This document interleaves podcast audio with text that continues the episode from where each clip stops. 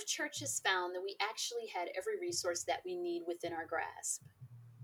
Princeton Seminary alumni Mark Elsdon lives and works at the intersection of money and meaning as an entrepreneur, consultant, pastor, and speaker engaged in faith based impact investing, church property development, and social enterprise.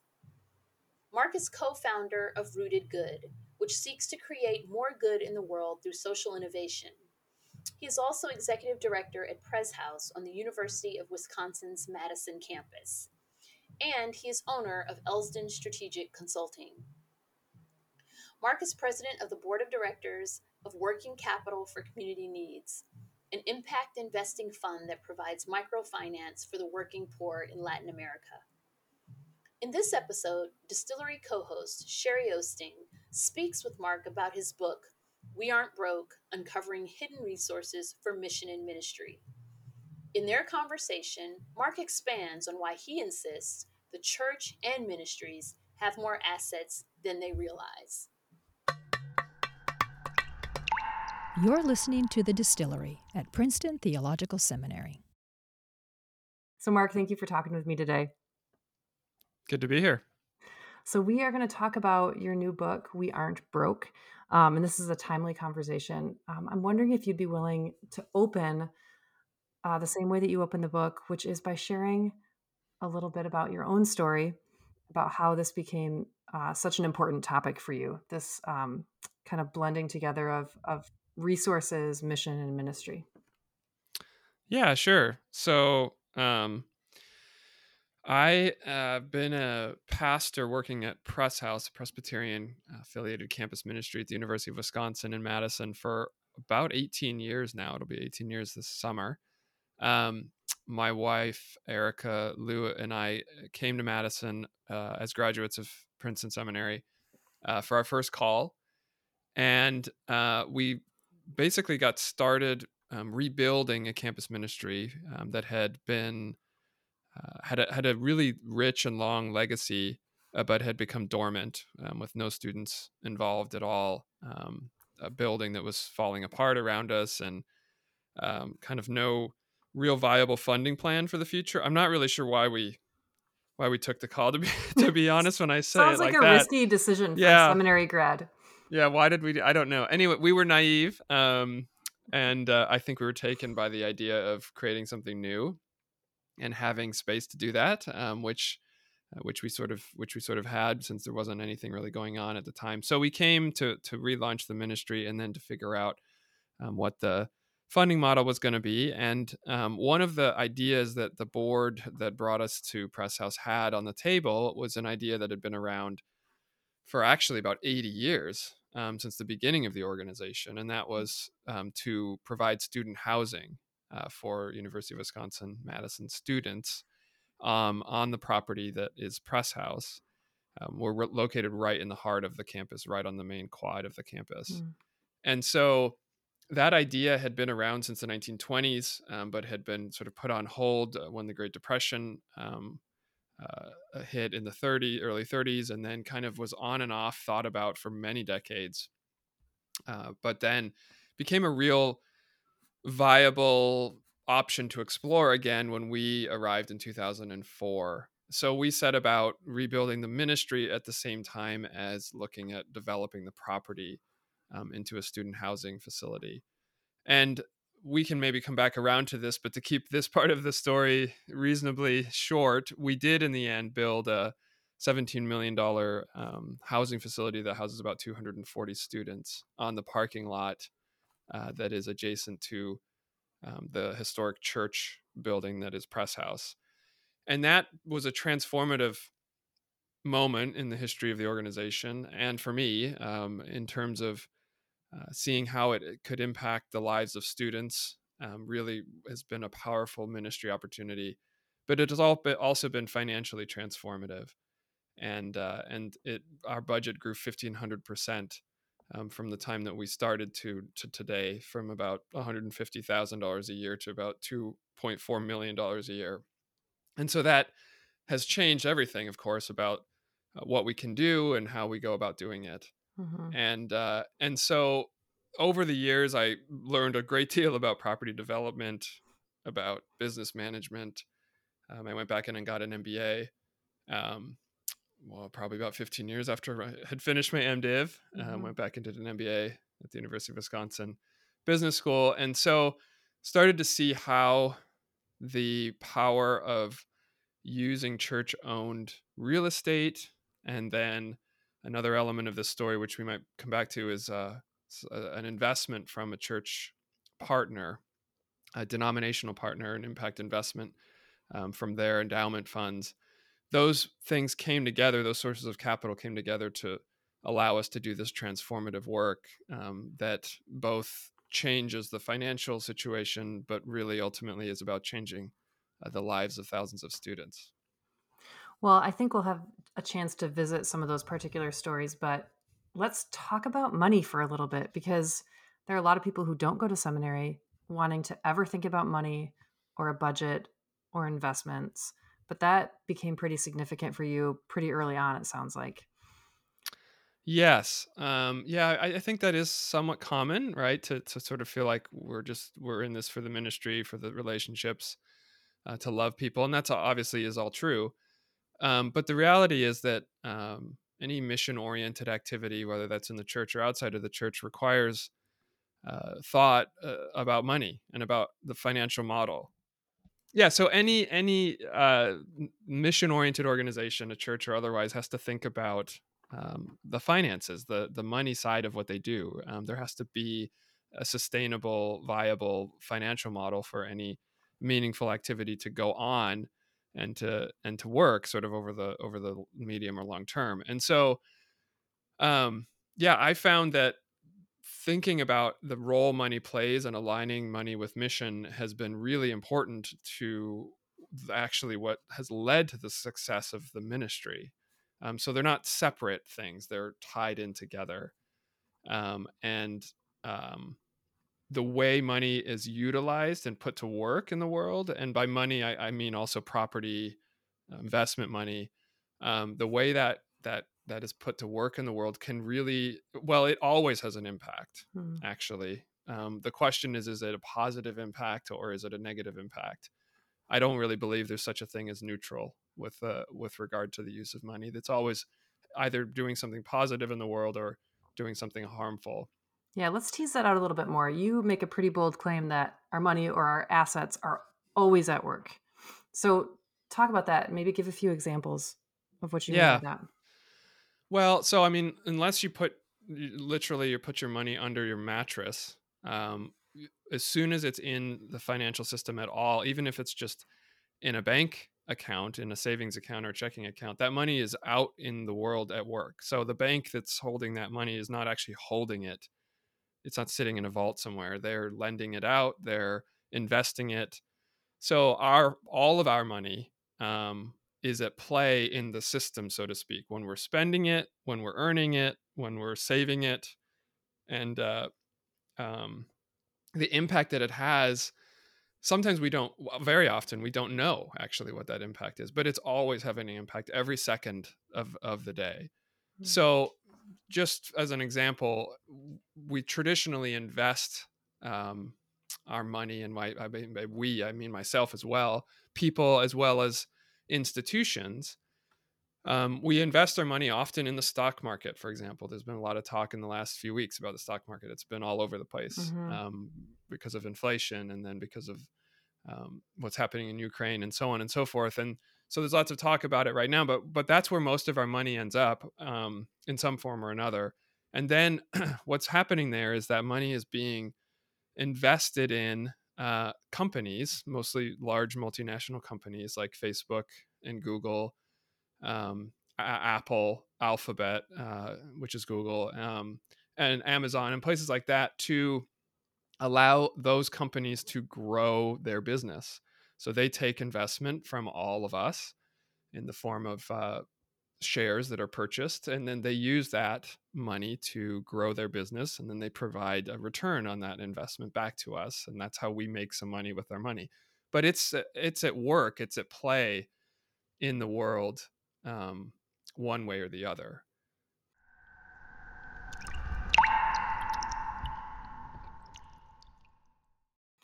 you you wrote the line um, the vast majority uh, speaking of money spend their nights with mark zuckerberg and their days with jeff bezos i thought that was a provocative way of putting it right so you know as a presbyterian i'm always interested in where presbyterian money is and but mm-hmm. i think mm-hmm. this is widely shared across denominations but the presbyterian foundation for example it, the largest holdings of its core funds are amazon apple Alphabet, which is Google's parent company, and Facebook.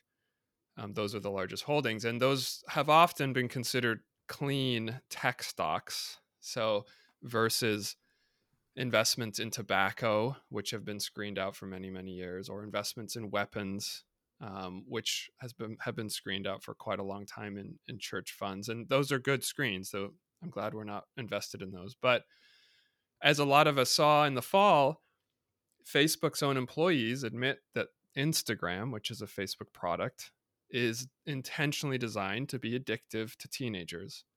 And for many teenagers, I have one, so I know mm-hmm. this firsthand. I have two actually.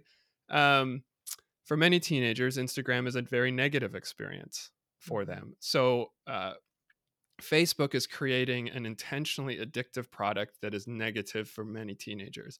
When we invest in Facebook, we are benefiting financially from the pain of those teenagers that are addicted to that product. Yeah, that's really significant. Um, and to think of all the other financial products that are in these index funds that have correct.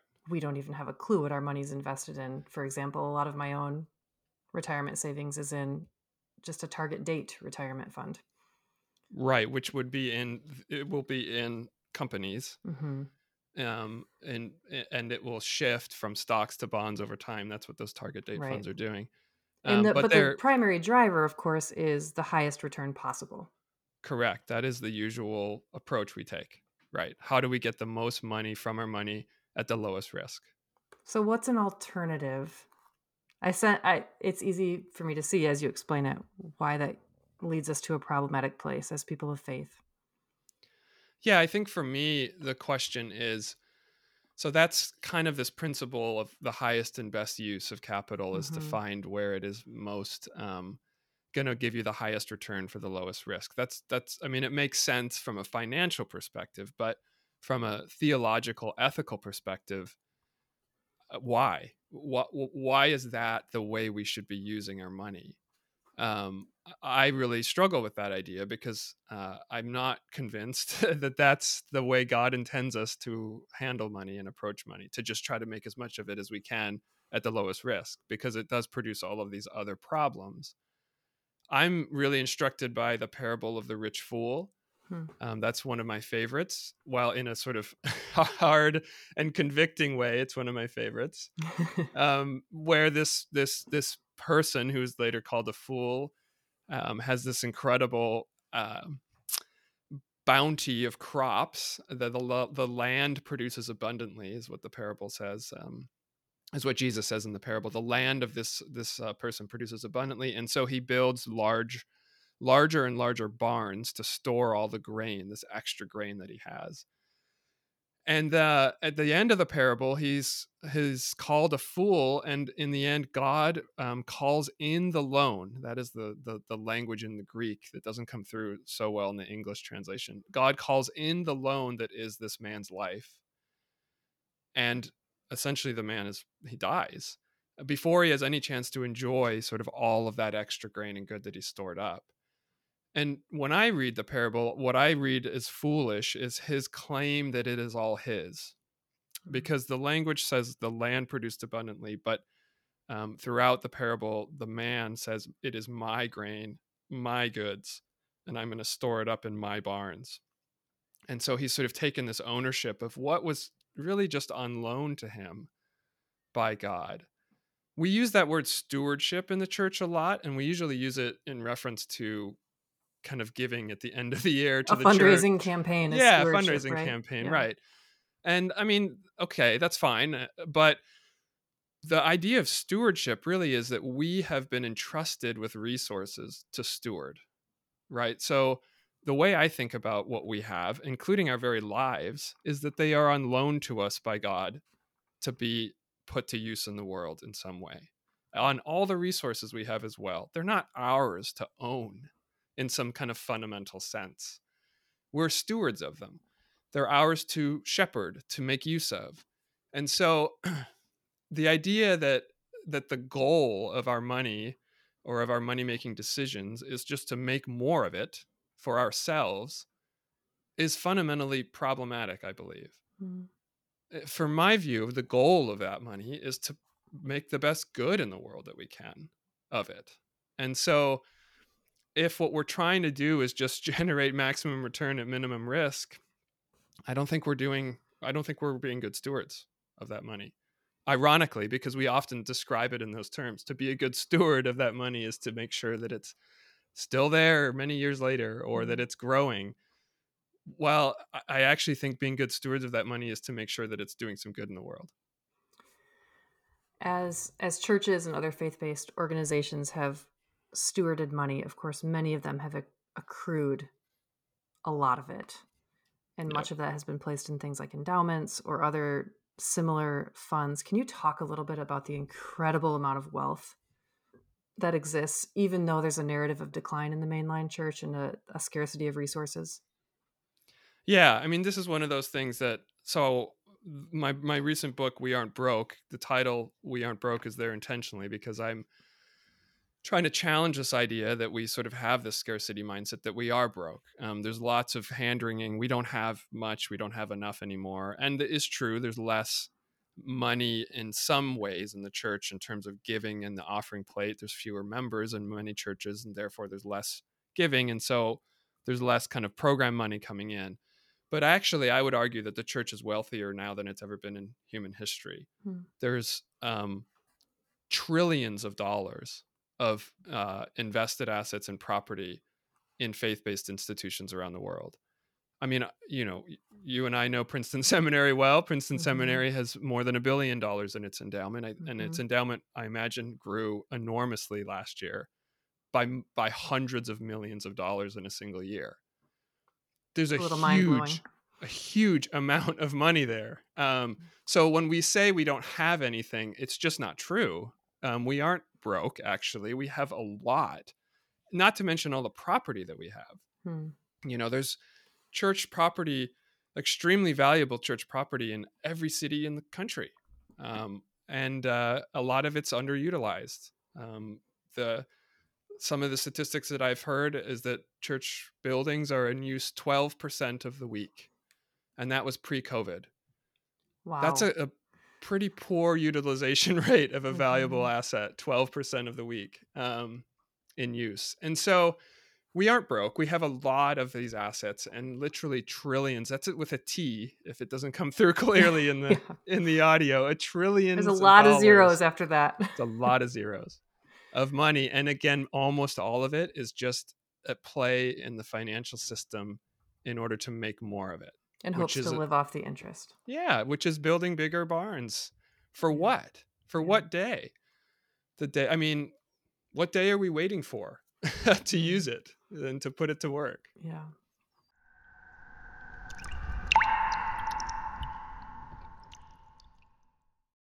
Earlier, you asked the question, "We're saving this all for what day?"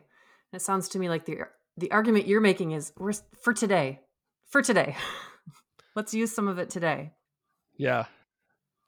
There's no point in waiting, I don't think. I mean, what that's what we're here to do mm-hmm. today is to use our resources. And I don't mean to use them frivolously or unwisely or wastefully, um, but to put them to work. Um, you know, they're still getting a return on their investment, but it's just a different level of return, and uh, and it's measured not just in pure dollars, but also in impact. And one that feels like it has a lot of alignment and synergy with the kind of culture and ethos that faith-based organizations and churches and synods and um, want to have yeah i think to be honest with you one of my greatest frustrations with this whole situation is that religious institutions are for the most part there's some exceptions um, way behind on this work so there are many foundations that have moved to 100% impact mm-hmm. endowment mm-hmm. foundations most of the church foundations I'm aware of have less than 1% in their uh, in impact. Wow. Um, I'm not sure why it is because you would, as you note, we should be most aligned with these values. But I don't know if it's our conservative approach, our fear of failure, our fear of risk. I don't know what it is, but there's a tendency in the church to not be doing this work and to actually be far behind the curve. Their exceptions are Catholic sister organizations. Many of them have 100% of their pension fund in- invested in impact. Um, many of their endowments, uh, none like uh, groups of nuns, mm-hmm. um, are fully invested in impact. They've been leading the way on this for 30, 40 years. Mm-hmm. But most of the other institutions that I'm aware of, especially in the mainline church, um, are doing very little of it.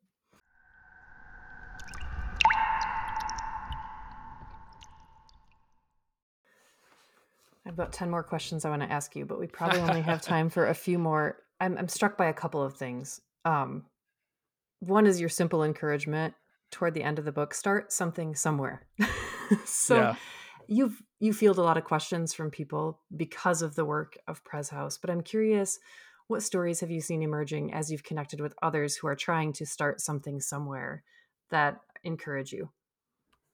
Yeah, I think, I mean, I, I, would always say that it's better to start something somewhere than not at all, right? so, um, you know, we've seen some really interesting examples where churches are taking uh, a food pantry ministry, for example, that they've had beloved food pantry ministry for years and years and years, and looking at expanding it to be a, a neighborhood owned grocery store co op. Mm. So they can really move the needle on on a food desert where there's not access to good healthy food as well as do it in a sustainable manner um, that uh, provides some income so that the project itself can run. It might not make a lot of money but it will you know at least self-support or something like that. Um, there was a lot of lot of move in in some uh, churches pre-pandemic although i think this will emerge again um, hopefully soon around using empty space for co-working space um, to find a place for young professionals or others to come and uh, work at the church literally have coffee and wi-fi and connect with each other and